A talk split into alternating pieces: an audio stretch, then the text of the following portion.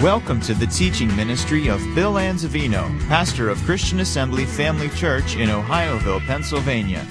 We pray you are challenged in your walk with the Lord through the following teaching.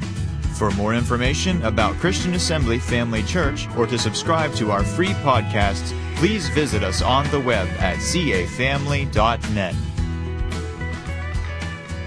Praise God. We've been talking about genuine faith. This is lesson number five. Uh, quick review genuine faith is based on the Word of God.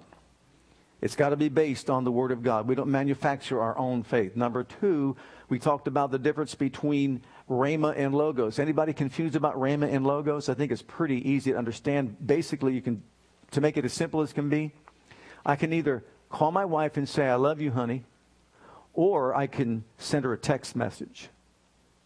So the text message is Logos and calling her and talking to her is Rhema. So when God sends you a letter, his word, that's the logos. But if he speaks to you by his spirit, that's the Rhema, the spoken word. And so our faith must be based on either the logos or the Rhema, which is God speaking to us either through his word or by his spirit, or could be an angel, but you get the point. It's a voice, it's the spoken word. And then we talked about how Jesus taught the law of faith in Mark 11 23 which is the next point. You got to believe in your heart and say it with your mouth. Faith believes from the heart and says with the mouth. Tell your mountain to be removed. He didn't say pray to God to remove your mountain. He said speak to your mountain and it will remove if you believe in your heart and say with your mouth. And then we illustrated this through the example of David slaying Goliath. When Goliath came to him and said, I'm going to kill you, he said, you come, at the, you come at me with a sword and a spear and a shield, but I come against you in the name of the Lord of hosts, who this day will deliver you into my hands. He's speaking his faith. Can you see that? He's speaking his faith at the enemy. And what did God do? Backed him up. God had his back. So where did he get that faith from? It wasn't a spoken word, because he didn't go there to do that. He went there based on the logos. He was going to feed his brother's lunch. But the Logos, he knew is God. And when you know your God and you believe in your heart and say with your mouth what his word says is true, you know what will happen? It'll come to pass. Now look at the next point as we continue our study in the book of Genesis. Genesis chapter 14, starting at verse 12. I'm, I'm sorry, Isaiah. Forgive me. I'm getting ahead of myself. Isaiah chapter 14, verse 12. How art thou fallen from heaven, O Lucifer, son of the morning? How art thou cut down to the ground, which didst weaken the nations? Well, how did he? How did he? It's a good question, isn't it? Well, it tells you how in the next verse. For thou hast said in thine heart. What's the law of faith? You believe in your heart and say what your mouth. What is that telling us? The devil believed, Lucifer believed he could use the law of faith and overthrow God with it. He understood spiritual laws, he understood the law of faith, and he believed in his heart five things. Look what it says I will ascend, number one, into heaven. I will exalt my throne above the stars of God, he said from his heart with his mouth. Three, I will sit upon, also upon the mount of the congregation in the sides of the north. Number four, I will send above the heights of the clouds. I will be like the Most High. Number five. He said that from his heart because he believed he could overthrow God. Yet thou shalt be brought down to hell, to the sides of the pit. They that see thee shall narrowly look upon thee and consider thee, saying, Is this the man that made the earth to tremble, that did shake kingdoms? Hmm. Notice, Lucifer knew the law of faith. He said those things from his heart. He was so convinced that he convinced even other angels to follow him. Now, some believe it was a third of the angels that followed him that fell with him. But here's the point. If you're an angel living in the presence of God, you're experiencing the glorious power of God and the majesty of God. How can someone deceive you? into following him. Lucifer was pretty convincing, wasn't he? Pretty crafty, wouldn't you say? He had them convinced as well. You follow me, and we'll overthrow God, and we're going to have our own glory. Well, his faith had no rhema or logos basis. Are you listening? His faith had no rhema or logos basis. God didn't write him a letter and just say, oh, by the way, if you want to overthrow me, just do this. He didn't call him up or send him a text message or anything like that and say, if you want to overthrow me, just do this. There was no basis for him to say, I will, I will, I will, I will, I will. No basis for it whatsoever. We just can't come up with what we want to say. Whatever we say must be rooted and grounded in what God said. That's what genuine faith is all about. Well, we know that uh, his fall was based on what? Pride. It was pride based. You see, he himself wanted what he wanted. And it meant stepping beyond the boundaries that God established for his existence. And through pride, that's exactly what he did. And he convinced others to follow him. And of course, we know the rest. But I want you to notice here what he said. He wanted to be above the heavens, but guess what? His fall was from heaven to hell. Right? He's the one that wanted to sit on the sides of the north, but the Lord says you'll be on the sides of the pit. He's the one that wanted veneration, but the Lord says you'll get humiliation. Can you see those points? The very opposite of what he said is what he got because he had no basis for his faith whatsoever. Genuine faith is based on what God said. We embrace it in the heart, we say it with the mouth, and then God backs us up. Now look at 2 Corinthians chapter 11. You might be thinking, well, what's that got to do with me? Everything in the world with all of us. Look at these verses.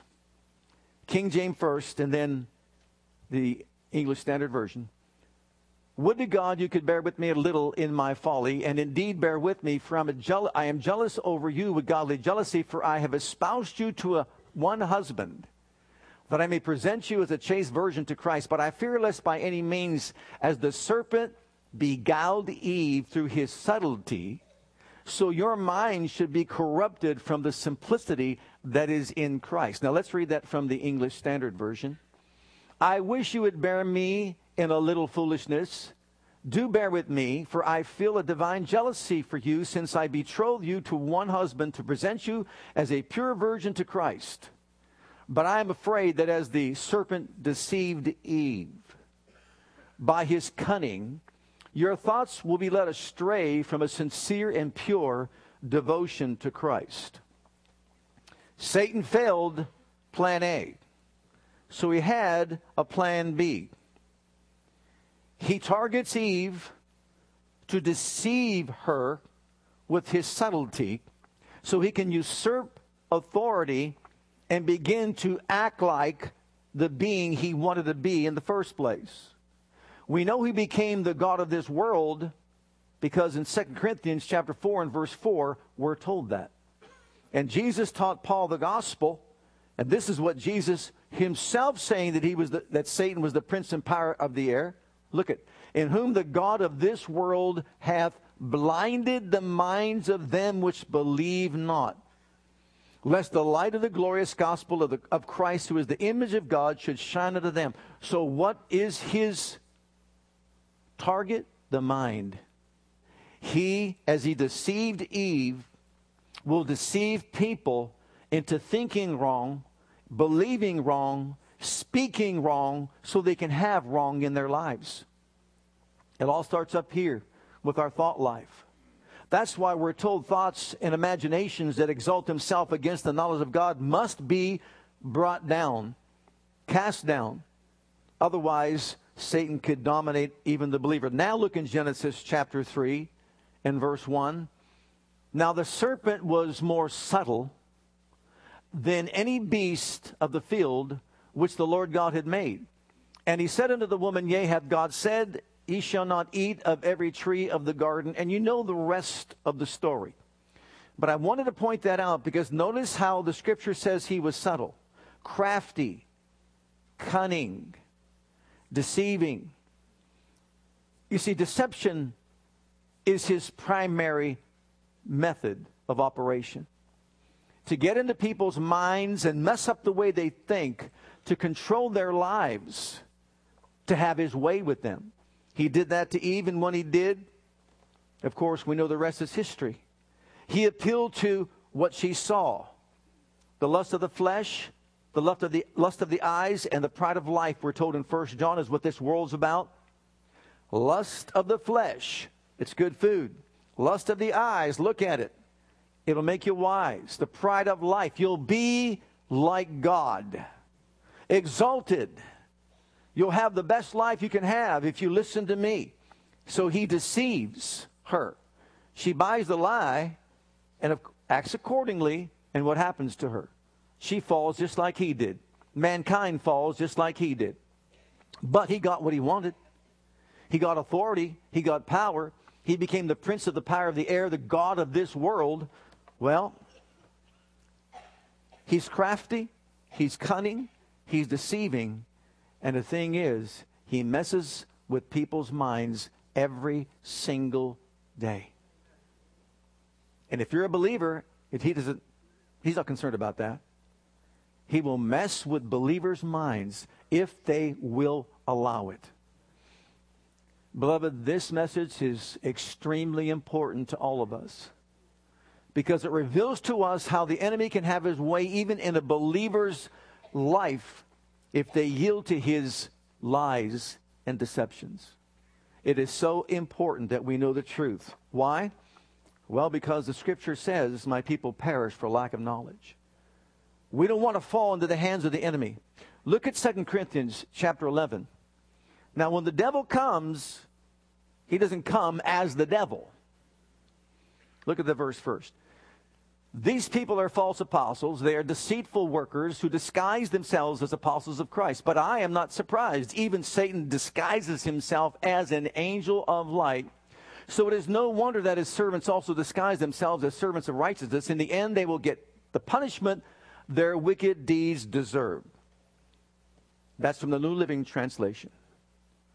Notice he comes disguised.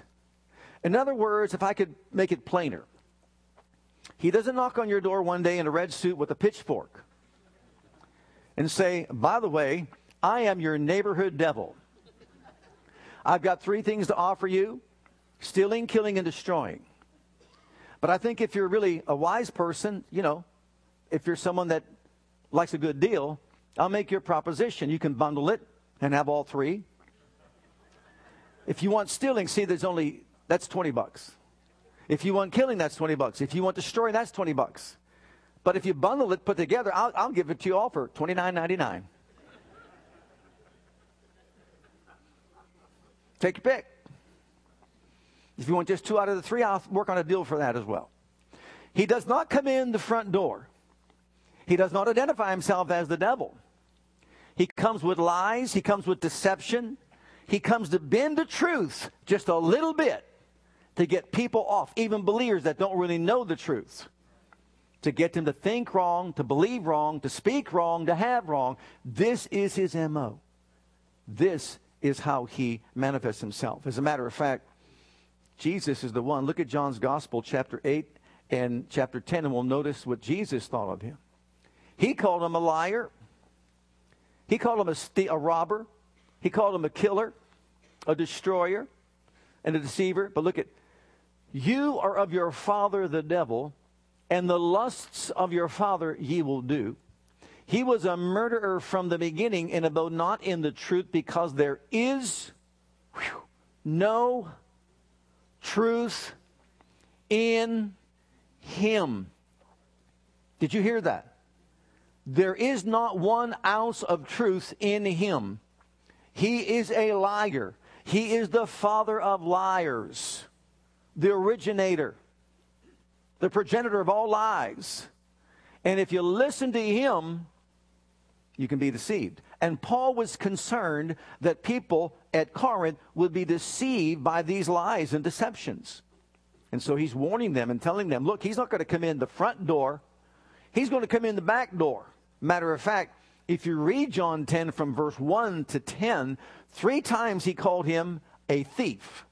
And he said he doesn't come in the right way. A thief comes in the wrong way. I am the true shepherd, the one and only true shepherd. I didn't come in through the back door, I came in through birth. When the devil came into the earth, he did not come in through birth, he came in through a serpent, which he used to deceive Eve. Did he not? But he said, When I came in, I came in the right way, the legal way, through birth, so that I could do what? Be the life giver. See, the thief comes to steal. Look at John you know, 10 10. The thief comes, this is his plan, his purpose. He comes to steal, kill, and destroy. I am come that they might have life and that they might have it more abundantly. So, who's the stealer, killer, and destroyer? The devil. Who's the abundant life giver? Jesus. So, it's important that we renew our minds to the fact that whatever steals from us, whatever kills, whatever destroys our hopes and dreams, does not come from the kingdom of God. It comes from the wicked one, it comes from the evil one. And Jesus said he's a liar and a deceiver. Don't buy his lie. Jesus, the abundant life giver, bases what he does on truth. Look at John 8 31 and 32. As believers, this is why we need to stay in the Word of God. Then said Jesus to those Jews which believed on him, If you continue in my word, then you're my disciples indeed. You shall know the truth, and the truth shall make you free. Know the truth. Become intimately acquainted with the truth. Not just a surface knowledge, but an in depth revelation of the truth. So, why? You could be liberated from the lies of the devil, from the deceiver, from the liar, from the stealer, the robber, the killer, the destroyer. To be liberated. So, he operates on the truth. And sanctify them by thy truth. Thy word is truth. We all must be students of the word not just preachers and teachers, but every layperson. This is food for all of us. This is what educates us on the tactics of our enemy, enabling us to rise up with truth and do what? Base our faith on truth. Amen. Genuine faith is based on truth. So look at 1 Peter chapter 5 and verse 9. Be sober, be vigilant, because your adversary, the devil, as a roaring lion, walketh about seeking whom he may devour. Do you know you have an enemy? Look at the, that's the King James. Look at the next translation. Be on your guard and stay awake. Be on your guard and stay awake every day. Your enemy, the devil, is like a roaring lion sneaking around See, he's in your backyard, hiding in the bushes, trying to, you know, get you to bite on his, what he wants to give. What's he doing? Sneaking around to find someone to attack. But you must resist the devil and stay strong in your faith. Notice, he seeks whom he may devour means there are those he may not devour. And so, who are the ones that he can devour? Those that don't know how to resist him with their faith. You see why faith is so important? It's important that we understand the place that faith holds in our lives.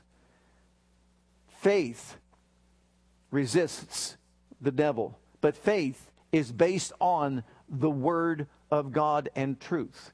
I must know what the truth is so I can identify the lie. And when I can identify the lie, I can stand in faith with the word of truth and say, No, I refuse. Beloved, the world we live in is a dangerous place. That's why we're told to be alert, clear minded, sober, vigilant. All those words, what are they saying? Every single day, we need to awaken with the idea that yet I live in the presence of God, but also I've got an enemy in my backyard. He is hunting me down, trying to come up with some scheme, some plan, some strategy to do what? To bring me down, to bring you down, to hurt you, to hurt me. It could be to hurt you personally, could be your health, could be your marriage or your finances. It could be the church that you attend and go to, it could be the nation that you live in. He has one plan, one strategy only. What does he come to do? To steal, to kill, to destroy. What does he use to accomplish his end? Lies and deception. And then temptation to get us to appeal to the lust of the eyes, flesh, and pride of life. Well, beloved, it's essential, as you heard this morning as Brother Dave spoke, that our eyes be open to the truth so we can stand against in faith the lies and deceptive thoughts the enemy throws our way. Amen? So, who's the troublemaker? The devil. But it's inevitable. People have problems in life, and we understand that. We all face adversity, we all face circumstances. Jesus himself said, In the world, you're going to have tribulation. But for the most part, a lot of people know what they say? Well, God must be behind this. God's doing something here. And they fail to realize that God is not the troublemaker. God is the problem solver. He is not the problem. But the enemy wants to deceive people into thinking God has a purpose in that. God has a reason for that. And when people think like that, you know what it does? It opens up the front door so he can come in and steal, come in and kill, and come in and destroy. That door needs to be closed. And the only way to close that door is with the truth. It's when you and I know the truth that we can shut that door in his face and say, You may not steal from me. You may not kill me. You may not destroy what I hold dear to my heart. You see, we should never want God to do what He's told us to do. And that's what a lot of people do, even Christians. They're expecting God to do something He told us to do. Did you know God never said He would do anything about the devil now that Jesus was raised from the dead and took His keys? He never said He would do anything about the devil. But He did tell you, and He did tell me to do something about the devil. Resist Him with your faith. Resist Him steadfastly with your faith. Put Him in His place keep the door closed. Look at Luke's Gospel, chapter 12. And this is from the New Living Translation. Understand this. If a homeowner knew exactly when a burglar was coming, I like that, don't you? He would not permit his house to be broken into. Isn't there a true statement behind that? If you knew tomorrow at 5 o'clock in the evening there's a burglar to come to your house and take all your belongings, you'd be prepared. You'd be ready, wouldn't you? Well, you know when Peter said, Be alert? Be alert. Because there is a burglar out there who wants to come and steal, kill, and destroy. And we need to be aware of that every single day that when we rise up, once again, we thank God for His presence and power, which we need, also His direction and understanding and guidance, so we can take the right path and go the right way, so that we don't go down the wrong path and fall victim to the enemy. So we need to be aware of the fact that we've got someone out there that wants to kill, steal, and destroy us, but it's up to us to say, stay alert, be aware, be ready, be watchful, because we've got to be armed with the Word and genuine faith so that with our faith we can and will resist the devil. Look at Ephesians chapter 4. We want to close the door to the enemy. And beloved, I'm telling you right now, it is so subtle that many just miss it. We can all miss it, myself included. We've got to understand how crafty and how subtle the enemy is and how he works. Be angry and sin not. Let not the sun go down upon your wrath, neither give an open door, opportunity, territory, ground to the devil. Don't give him a breach in the wall of your house so he could get in. Now, notice how he gets in. Be angry and what? What opens up the door to the enemy? Sin. If sin opens the door to the enemy, what closes the door? Not sinning, right? Notice anger is not the problem here. It says be angry, but what? So anger is not a problem. It's sinning because of the anger that's the problem that opens up the door to the enemy. So you see, in his craftiness, he'll try to get into relationships to get people angry with one another, to say hurtful things and that sort of thing to one another. And he sits back and laughs while the two tango and open up the door because he's not concerned about who's right or who's wrong. Guys, you're wrong. Just say it, just forget it, and repent. He's not concerned about who's right or wrong. He's looking for a way of entry, a hole to get into. And it's all up here. To occupy a place or a space in a person's mind and thought life so he can control their lives. So faith to resist him is based on truth. Where does that truth come from? The Word of God. Look at Romans 10 17. So then faith cometh by hearing, and hearing by the Word of God. If I do not know the Word of God, I am not equipped, I am not armed to stand against and resist the devil and to keep him out of my house.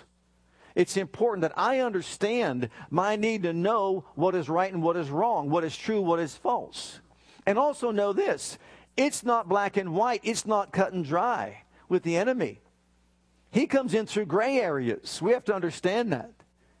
He doesn't just come, like I said, and come introduce himself. I've come to lie to you so I can kill you. Do I have any takers this morning? No, he doesn't do that. He says, I got a good piece of meat. It's delicious, it's beautiful, but there's some arsenic in it. He doesn't tell you that. See, it looks good, it sounds good, but if you eat it, he's destroying you. Now, it's important to understand that. See, Eve knew what God said. Did you know that Eve knew what God said? But did you know what he wanted to know? He wanted to know what Eve knew. So he says to her, Did God say it? Did he say that? Yeah, he said that. Now he knows how to plan his strategy. He knows what she knows. He'll plan his strategy around that and as crafty and cunning as he is, he does what is necessary to point her in a direction to get her to fall. And she falls for it. He makes his appeal to her your flesh, your eyes, and the pride of life. Who needs Jesus? You're a man. Stand tall and stand strong. It takes a man to live the life that we live upon the earth. You could get through this. Christianity's for weaklings. Oh, really? One day you'll stand before the King of Kings and Lord of Lords, and you'll find out who's strong and who's weak. You can't save yourself, oh man, no matter how strong you think you are.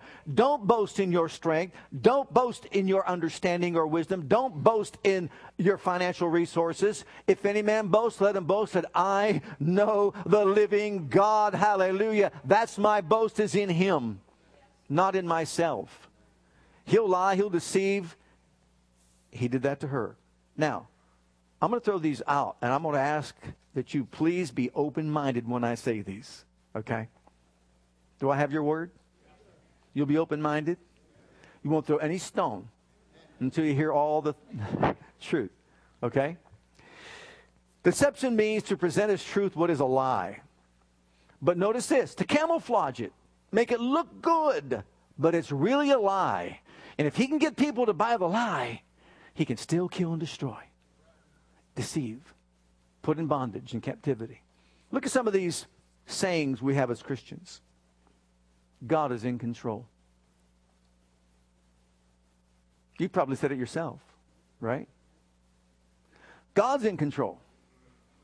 We need to qualify that statement because look at 1 John 5:19 from the New Living Translation of the Bible. We know that we are children of God and that the world around us is under the control of the living God. What? Wait a minute. I thought God was in control. Look at the next one. Look at other translation. This is the Amplified. We know positively that we're of God. Do you know that you're of God? Absolutely. And the whole world around us, we know positively, is under the power of the evil one. So is God in control? Someone got very upset with me one time and very upset with me because I said, God's not in control of everything. Oh, but I've been taught from a youth that God's in control. God's in control. Everything that happens on the earth, God is in control. No, no, no. No, that's not true. The whole world is under the control of the devil. He's the prince of the power of the air. He is blinding people's minds. If God was in control, I could paint you a picture of what the earth would be like. You know what it'd be like? Heaven. Let it be done on earth as it is in heaven. And if God was in control on earth, it would look just like heaven. No sin, no sickness, no disease, no terrorism, no mental anguish, and the list goes on and on. No poverty, no pain wouldn't exist if God was in control. When Jesus came to the earth and he was in control, what happened? Everywhere he went, the blind saw, the deaf heard, the lame were made whole, right? And walked. Those that were remain were made whole, etc., etc. When God is in control, praise God, things are looking bright. But the whole world is under the control of Satan. Christians can also listen to Satan's lies, and he can control them as well. So let's qualify the statement when we say God's in control. Is he really in control of that situation? Or is it the devil at work? What about this one? All things work together for good. That scripture has been so misused and abused. Read our article out there in the narthex area of our church about Romans 8:28. All things work together for good. And I'm telling you, I've heard some things that you wouldn't believe that people actually believe. I fell down and broke my leg, you know, the other day. But you know what the Bible says? All things work together for good. It worked together for good for your orthopedic doctor. I don't know about you. Right? That scripture doesn't say that. Always keep scripture in their setting. That setting for we know that all things work together for, for good to them that love God, to them that are called according to his purpose. Before and after, he's not talking about falling down and breaking your leg. I read an article where a woman was taught by ministers that when she was raped, that it was God working things together for her good. And she almost bought, uh, actually, she did buy the lie in the article, she kept saying, I don't understand it, but I guess that, that must be true. Because that's what all these preachers are telling me. Well, you know what? They're deceived. That doesn't work together for anybody's good at all. What he's talking about in those verses, read the verses prior and read the verses after, Everything in chapter 8 is there's no condemnation for you. When you walk in the law the Spirit of life, it lifts you above the law of sin and death. The Spirit of God who raised Jesus from the dead dwells in you to quicken your mortal body and give it life. The Holy Ghost will help to take hold together with you in your inabilities to produce results. He'll pray through you the perfect will of God. He'll lead you. He'll guide you. He'll witness to your spirit you're a child of God. And we know that all these things work together for good to them that love God and to them that are called according to his purpose. Wouldn't that be more understandable? That those things work together for our good than falling down and breaking an ankle? But once again, it's the lie of the devil. And people buy it.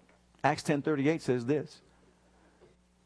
How God anointed Jesus with, with Nazareth and the Holy Ghost of Nazareth with the Holy Ghost and power, who went about doing what? And healing all that were oppressed of whom? The devil. For God was with him. You want to know what good is? That's what good is. And everywhere he went, he did good. So you know what? Satanic oppression is not good. Being bound by demonic powers is not good. And so on. So that's just a little scenario there. But look at the next one. And this is the one that really we've got to focus on today because of the excessive grace teaching that's out there. And trust me, it's nothing new. Look at Jude, chapter, uh, chapter 1, verse 4. Look at Jude. Look at what it says. For there are certain men crept in unawares, who were before of old ordained to this condemnation, ungodly men, turning the grace of our God into lasciviousness and denying the only Lord God in our Lord Jesus Christ. When one teaches that grace does it all, that is a deceptive teaching. And that's what we're hearing. This revelation of grace does, and grace is a wonderful thing to teach on. But any subject, every subject has a ditch on one side or the other of the road. This excessive grace teaching is a doctrine of devils. You know why? Because grace is God's part, but faith is our part. Grace does not do it alone. Grace does not resist the devil. We're told to resist the devil with your what? Faith, not God's grace. We fight the good fight of faith, not grace. We know that Satan is not resisted just because God has grace toward us. The grace that he's provided for me, which is his power, must be activated by my faith. If I don't use my faith, then the grace is not going to do me any good. I don't overcome the world by grace. This is the victory that overcomes the world, even our what? Our faith. So, without faith, we can't activate the grace of God that even saves. Ephesians 2 8 tells us, For by grace are you saved through what? Through faith. What does that mean? That means the grace of God that appears to all men is here, has appeared to all men, but not all men are saved. If it was grace only, everybody would be saved. But the only ones that are saved are those who took their faith and activated the grace of God to get saved. Is that clear? Can we see that? So to teach it's grace only, what it does, it gives place to lasciviousness, that kind of living. Because people think there's nothing I have to do. It's all the grace of God. My sins are forgiven, past, present, and future. Mm-mm. They're provided for past, present, and future, but not automatically forgiven. You got to confess your sin, your fault, your shortcoming to be forgiven of your sin. Tap the grace of God to receive the mercy of God. Amen? Okay, so that's understandable. Look at the next one. Let go and let God. Now, I know some are cringing right now. Let go and let God. Remember, these are thoughts that the devil also injects in people's minds. Well, we better qualify that statement. Is that the right thing to do? Just let go and let God? Well, if you're talking about letting go of the worry and the anxiety that you shouldn't be holding on to, is one thing. But to say let God implies what? It's all up to God now. But wait a minute, let's read what the scriptures teach. Look at the book of Hebrews in chapter 12, or chapter 10, rather, and look at verse 23. This is from God's Word translation. We must continue to hold firmly to our declaration of faith. The one who made the promise is faithful. So does it say let go and that's it? No, it says to hold on. Hold on what you have. When you turn it over to God, you don't just let go, you hold on to your declaration of faith. Look at 1 Timothy 6, verse 12. Fight the good fight of faith. Lay hold on eternal life, whereunto thou also called, and profess the good profession before many witnesses. So we are told to hold on to our declaration of faith. So just to say, I'll turn over to God and walk away and you're not even thinking about it anymore, that's not what it says to do. You are applying the principles of faith to the problem, to the situation, by cooperating with God. Then you will see the end result or the promise fulfilled. But just to let go and just say, that's it, I'm done, that's, it's, it's all God now, we're not using our faith to enforce the enemy's defeat. I'll take it a step further. Look at the next point. What will be, will be, is how many believers live their lives or think that they should live their lives. Well, if that philosophy was true, what will be, will be, well, then really, what's the use of even praying? What's the use of doing anything? if we cannot alter anything that's going on in this world that we live in, in our lives in particular, in our families, in our domain, well, guess what? If we can't alter it, then let God be in control. And whatever happens, just accept that it's happening. That is deception from the enemy because he's afraid of faith, not grace. He knows that grace is over all the world because of what Jesus did. But he tries to prevent people from understanding faith because if they don't understand faith, they won't tap into the grace of God. Romans chapter 5 and verses 1 and 2, can we pull those up? Romans 5 verses 1 and 2. For by grace are you saved. Romans chapter 5, there it is. Therefore, being justified by what?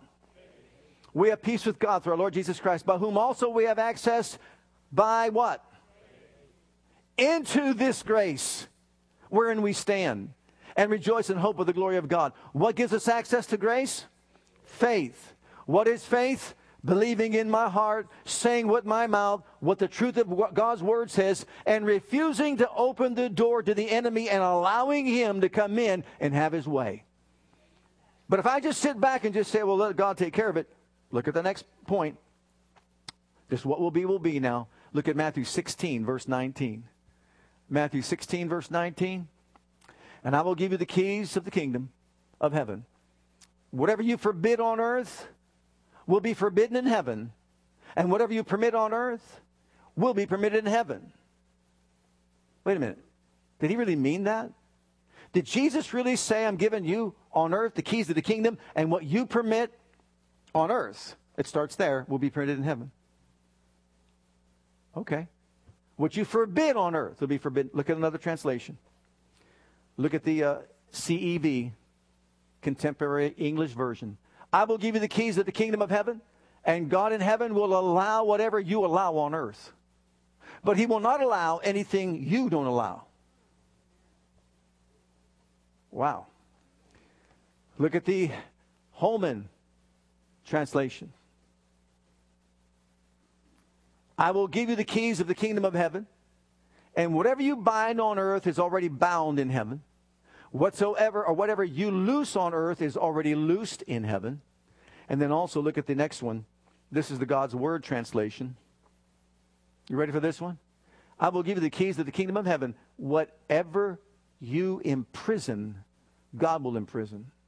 Whatever you set free, God will set free. Where's the responsibility here? That doesn't sound like what will be, will be. That sounds like what I allow will be allowed. What I permit will be permitted. What I liberate will be liberated. And what I imprison will be imprisoned. It's up to me to use my faith and enforce the victory that Jesus won for me. Now, Jesus has already defeated the devil for every single one of us. Notice he said he has the keys. Read Revelation 118 with me, and if you got some shouting clothes, get ready. I am he that liveth and was dead, and behold, I am alive forevermore, and have the what? He has the what? Key stands for authority, right? So who has the keys of hell and death? And how did he get them? in his death, burial, resurrection, he entered the strong man's house. He took the keys away from him that Adam gave to him, and he arose from the dead and stood there before John and said, I am he that liveth, the eternal one, but I died. But I rose again. I'm alive forevermore, and I've got the keys of death and of hell. I've got all authority, and it's mine. But guess what he told his disciples? All power is given to me in heaven and earth.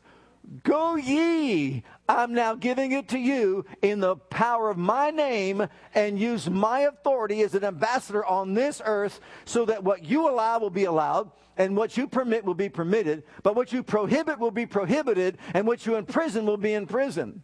So use Beloved, we have to wake up We've got to recognize our enemy. We have to recognize where he's coming from. We've got to recognize he wants to destroy you, your marriage, your family, your finances, your health, your church, your nation. He wants to bring division among people, to bring his destructive forces into people's lives. And he's trying to do that.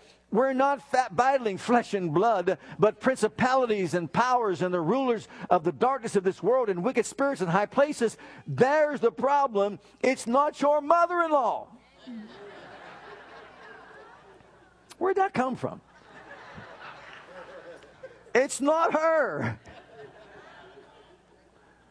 It's all those demon spirits that are out there trying to influence people to do the wrong thing. So, just give me just two more minutes. Is that okay? Look at Revelation chapter 20. Who's got the keys? Jesus. Who did he give the authority to? Us. What's going to happen in Revelation chapter 20? I saw an angel come down from heaven having the key of the bottomless pit and a great chain in his hand. And he laid hold on the dragon, that old serpent, which is the devil and Satan and bound him 1,000 years and cast him into the bottomless pit, shut him up, and set a seal upon him that he should deceive the nations no more till the thousand years should be fulfilled. Who had the key? The angel. What did he do with it? Locked up the devil. How long is he going to be there? 1,000 years. Why can't he get out? He doesn't have the key he can't get out because he doesn't have the key, right? So one would think for 1,000 years, mulling over, what did I do so wrong? How bad was I? How long is this going to be? I should have done that. Oh, man. No, he gets out and does the same thing all over again. How dumb can you be? he gets out and he wreaks havoc once again. Aren't you glad it's just a short season that he does that?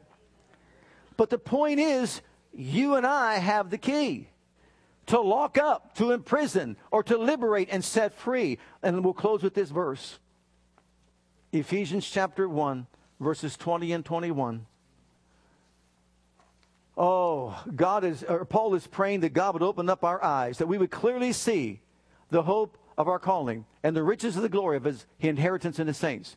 That he would give us the spirit of wisdom and revelation and the knowledge of him, so that we would understand this power which he wrought in Christ when he raised him from the dead and set him at his own right hand in heavenly places, far above, far above, far above your mother in law. No, far above all principality and power and might and dominion and every name that is named, not only in this world, but also in that which is to come, and put all things beneath his feet, and gave him to be the head over all things, which is the church, the fullness of him which filleth all in all. You know what he's saying there? Oh God, open up their eyes so they can clearly see that Jesus was victorious over all the powers of darkness in every realm. And when he was raised up from the dead, he took the keys and he has the authority. But he doesn't need it in heaven. So he gave it to his church upon the earth so that they could use the authority to do what? Rise up above all the demon power. Guess what? You know what he wanted way back in Isaiah chapter 14? I want to be like the Most High. Want to sit upon the. But guess what? We have it. He raised us up to sit together with Him in high heavenly places. Praise God in Christ Jesus. He's given us power and authority over all the power of the enemy, and nothing shall by any means hurt us. So what we so it's not people bind the demons, bind the devils, bind the works of darkness. Come on up here, praise worship team. Bind the hand of Satan. Like I said, most, most Christians don't even act like he exists. You know what she did to me? See, it's not about people. It's all about the powers of darkness arranging things to get us upset.